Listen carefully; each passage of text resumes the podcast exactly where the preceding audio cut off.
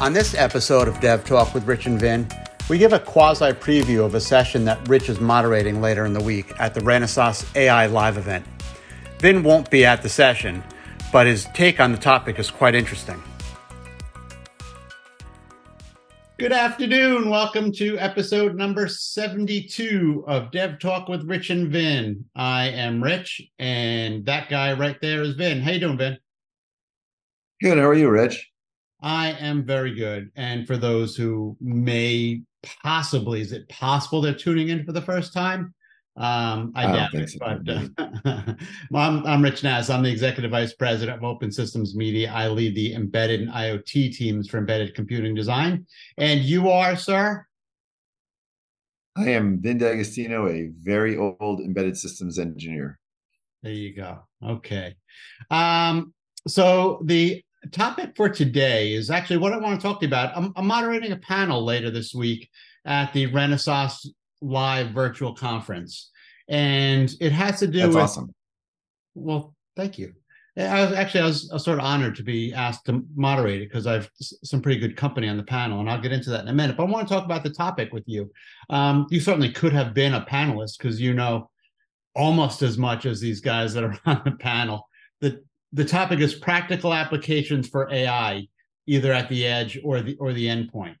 Um, if you had been on this panel, what would you have said is a very practical application for AI?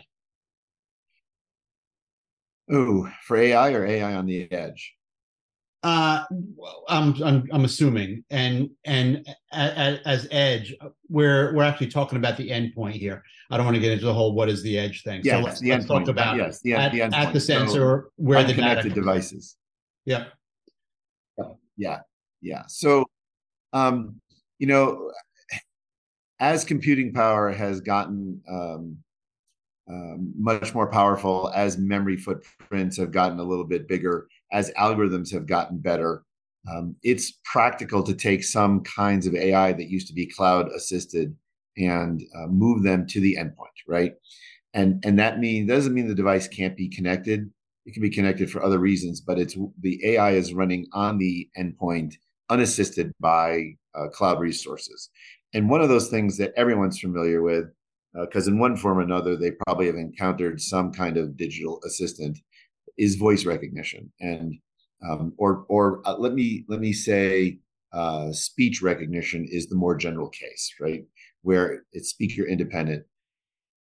That has historically been aided by cloud services and with both increase in power uh, at the at the uh, endpoint on an MCU, and with advanced algorithms and looking at the problem slightly differently, we're able to now run those kinds of things right on the endpoint. A good example is you know is is with Renesas is the Renesas Cyberon partnership.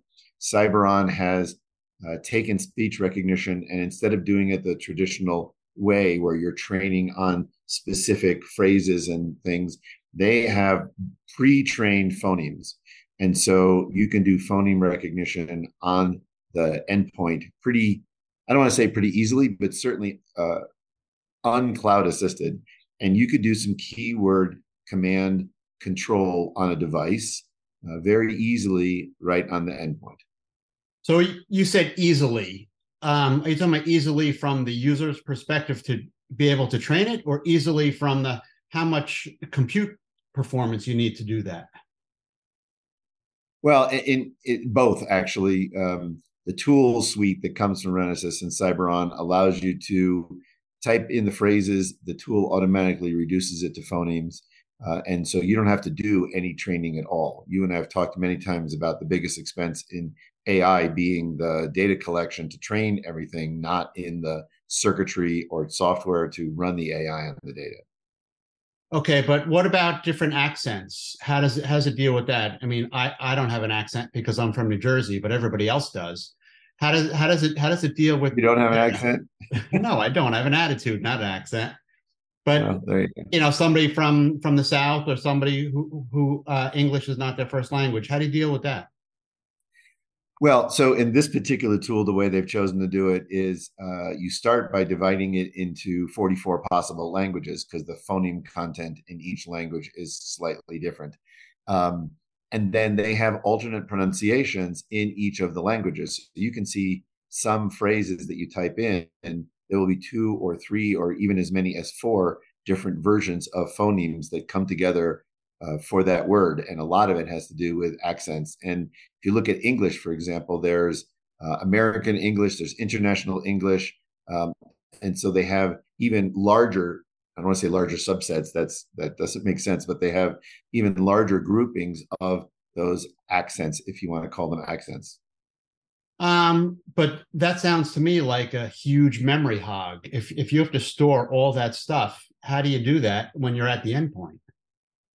Uh, you're doing it one language at a time. It's not something that's going to be able to do all 44 languages. So you pick your language and then you type in the keywords.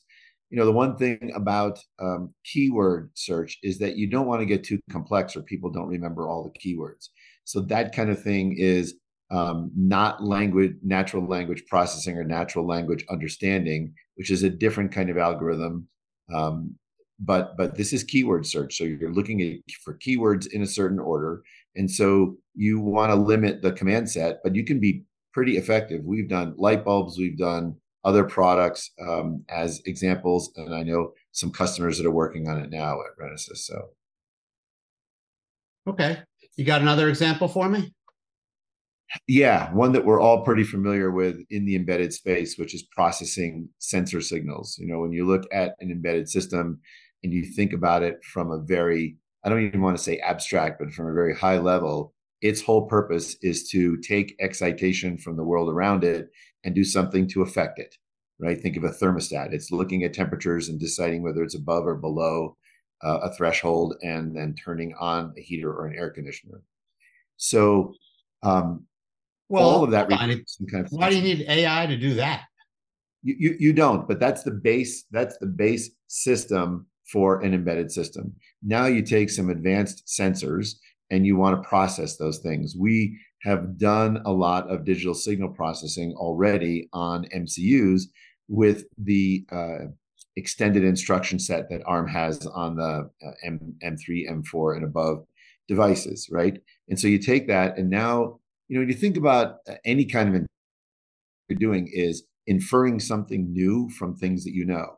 And so you can use AI to take quantities from various sensors and put them together into seeing or being or signifying something that you can't measure directly. And that's where the AI comes in. And that's where work at the endpoint uh, first of all, is much, much faster. You don't have the round trip to the cloud or even to some edge processor that's locally. You're doing it all on the endpoint. And um, and you can get some pretty rich, um, no pun intended, some pretty rich uh, solutions based on doing that stuff using signal processing kinds of techniques and wrapping that in artificial intelligence techniques directly on the endpoint. Uh, in fact, Renesas um, did um, purchase a company uh, about a year and a half ago now. I don't even remember called Reality AI, and their whole um, their whole concentration is in using these kinds of um, digital signal processing techniques wrapped in AI algorithms to process signals from sensors, looking for uh, combinations of excitation that can indicate something that you're not measuring directly things like bearing loss, uh, you know, where the bearings are starting to die, things like low levels of things in systems.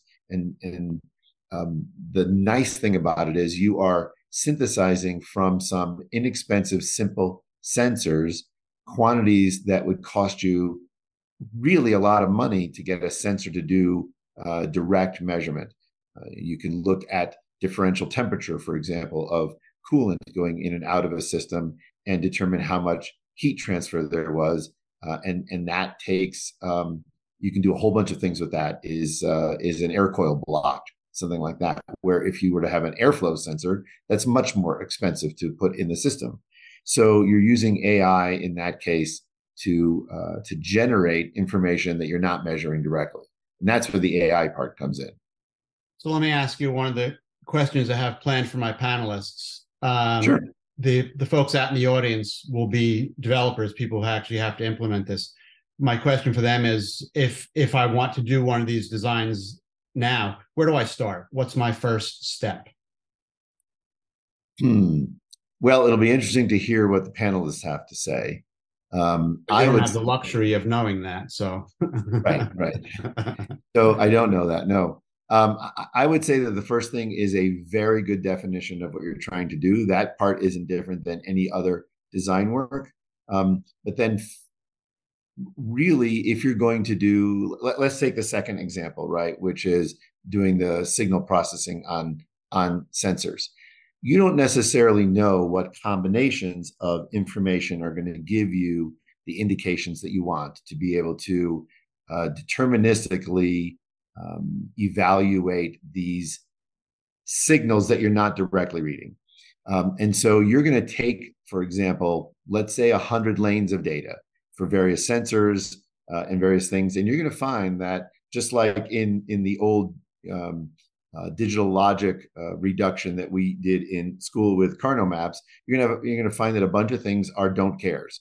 That this particular signal means nothing in terms of indicating that there's low refrigerant or that there's no airflow or something, whatever. Figure, you know, and and so the immediately drop out, and and you're gonna try to find those two to five, let's say, and five is really high uh, signals that you're measuring that will allow you to accurately predict the thing that you want to know.